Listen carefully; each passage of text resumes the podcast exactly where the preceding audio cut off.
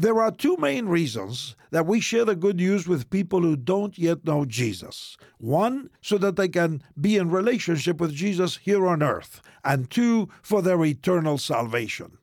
But what if I told you that sharing the good news gospel actually strengthens your own faith? Well, it does. And here's why.